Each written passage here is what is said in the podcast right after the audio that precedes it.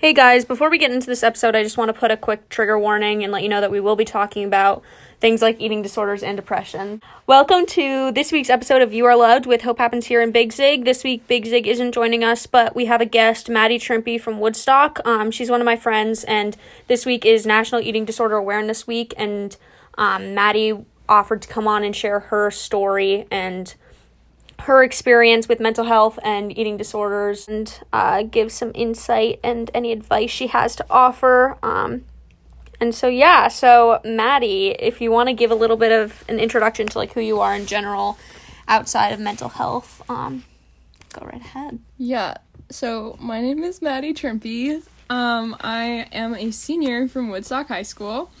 Um, Caroline and I have known each other since like the third grade, so I'm so happy to be joining her.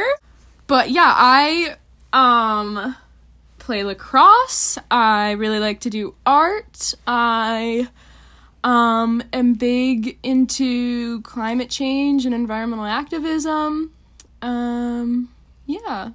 I really like butterflies. Um, so what was your experience with mental health and your um, eating disorder? Yeah. You can go into as much or as little detail as you want. Okay. Yeah. So, uh yeah, I probably will leave a few things out just because I'm not ready to share them.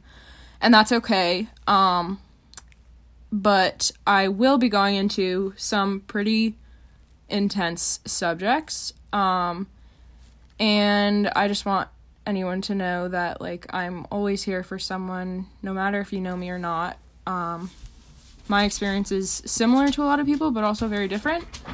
So this is a judgment-free zone with me.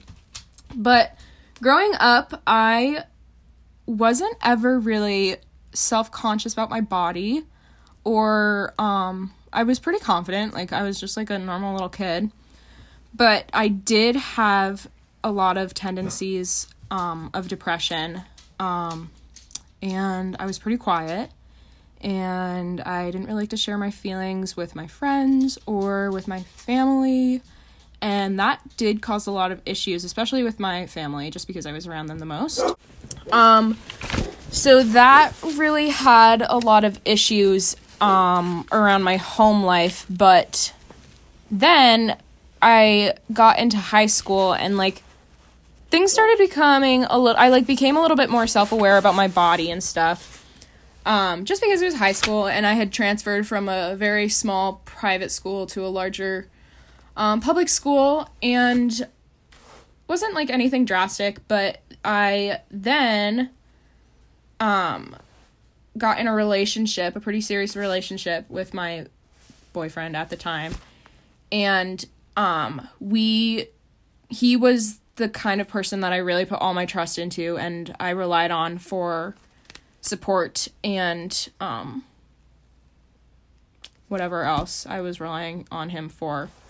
And that's okay and I feel like I was valid to think that, but then also he was the only person I was talking to about my issues and he put a lot on me um and that when we broke up I lost all sorts of support because we broke up, like whatever. But um I think that was a really huge change in my life. I was relying on this guy for support and I put a lot of trust into him.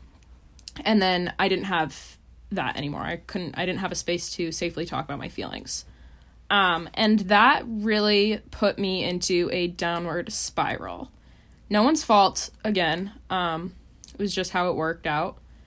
Um, and around the same time, actually, at the same time, um, my family was going through a lot of big changes. Um, my grandfather was dying, and I think maybe a week before he died, I broke up with my boyfriend, my ex boyfriend. And then that happened, and so there was a lot of sadness in my family with that loss, and I was suffering a huge loss with that relationship. Um, and I was really, really, really sad.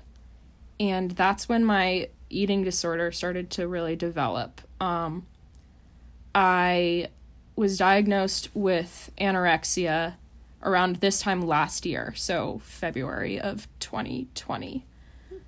Um, it was before that that it like really started, but again, like it wasn't diagnosed right at the same time.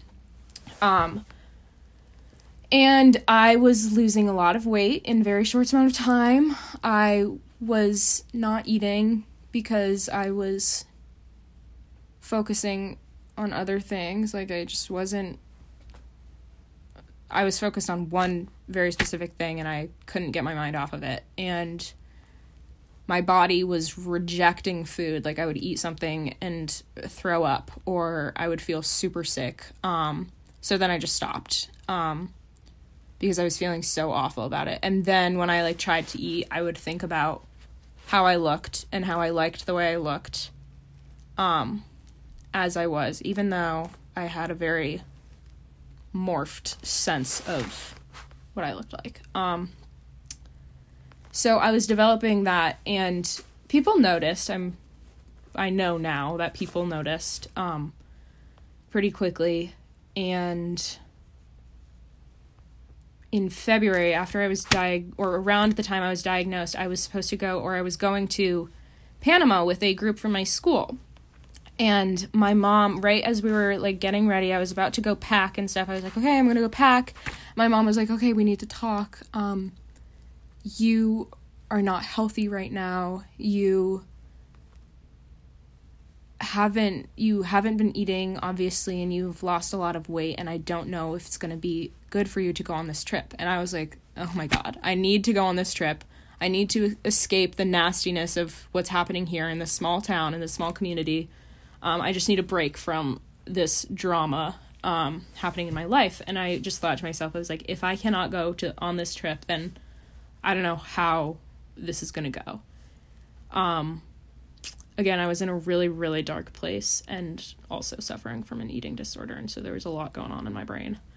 Um, so my mom took me to the doctor's office, and the doctor weighed me and we had this whole conversation. And that's when I went on my antidepressant and the doctor diagnosed me. And then I had a, a meeting with my therapist and she also diagnosed me with anorexia um, and like body dysmorphia. Uh, and so I gained enough weight and I was able to go on the trip and that was life changing for real. Like I don't it's so cliche for me to say that like a experience was life changing, but that that trip really opened up my mind and to see that there were bigger things happening than what I was going through and that um not to say not to discredit what I was going through, but that was not the biggest thing happening um, and that it shouldn't be the biggest thing happening in my life. Um, and that I should be enjoying what was happening. Um, so this is actually funny.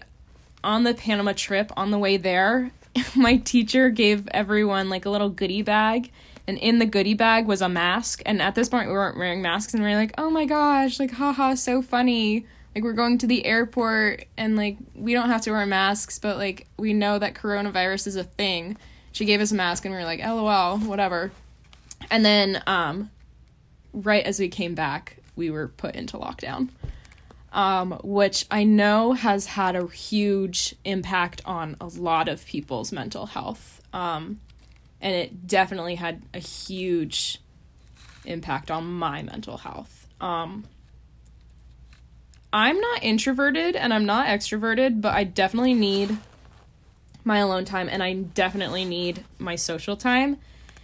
And so when I was isolated, um I was isolated. I was isolated to my room and I wasn't even socializing with my parents or my brother. Um I was pretty quiet. I slept a lot. Um and that's when I started to self harm.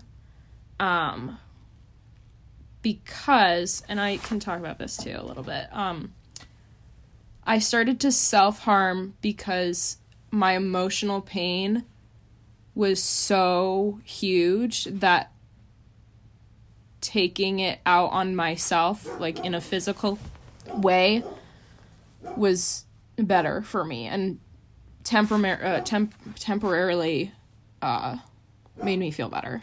Uh, obviously, not a solution.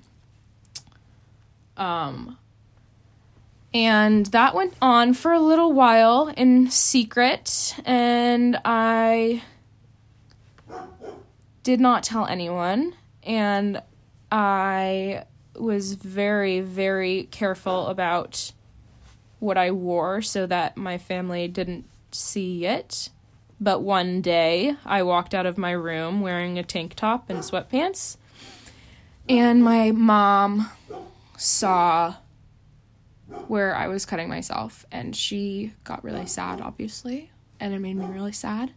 And I started to get help for that and started to really be able to talk about my feelings with my therapist. And then, after being okay with talking to my therapist about it, I got to open up to my mom and to my friends, my close friends. Um, and I really I started to get okay over the course of the rest of the lockdown and through summer and then through this first semester of my senior year and then now um and my I'm okay now. I'm totally okay. Um but there are like long-term effects of everything and so now like I don't have an eating disorder and I'm I have overcome that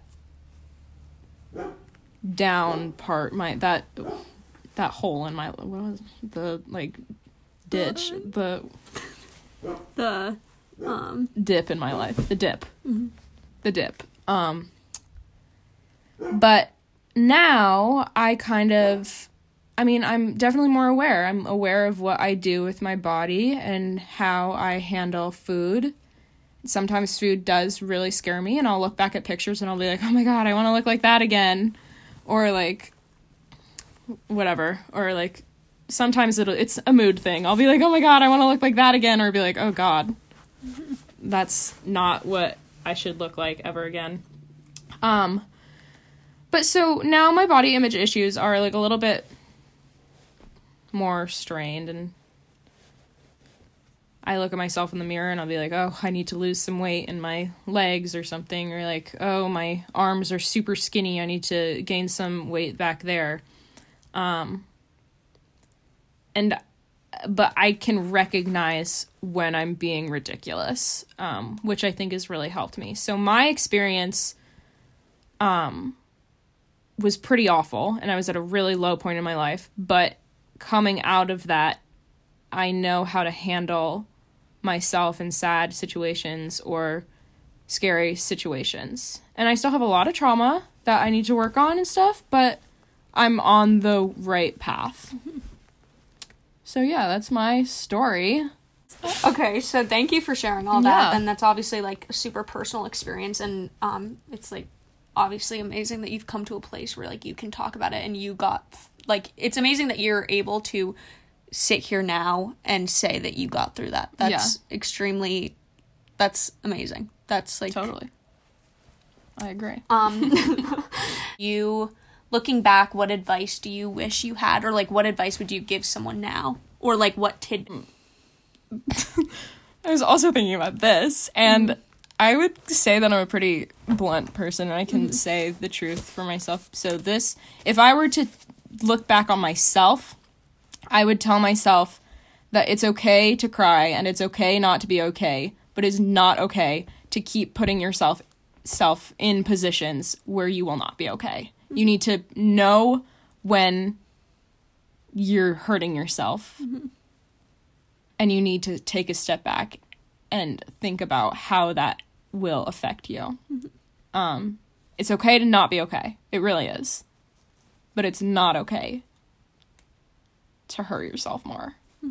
Um, and I wish I knew that, and I wish that was more engraved in myself. And I know that's hard. It's kind of hardcore, kind of tough to like think about that. But that is my biggest advice towards myself. I don't know if I would say that to someone. I don't know if I would say that if someone was going through something. I don't know if I'd say that, but I think that's a really good thing to think about. Um, if you're having a tough situation, to think about for yourself. Um, but I think what I would say to someone else is to just really try to be true to yourself and follow your gut and you know what's wrong and what's right for yourself um and to just like keep going just keep toughing out Do you have anything remain any remaining thoughts?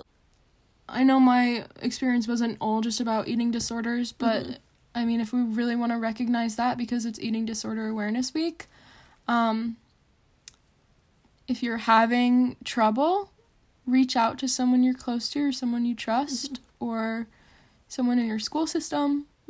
People are always there to help.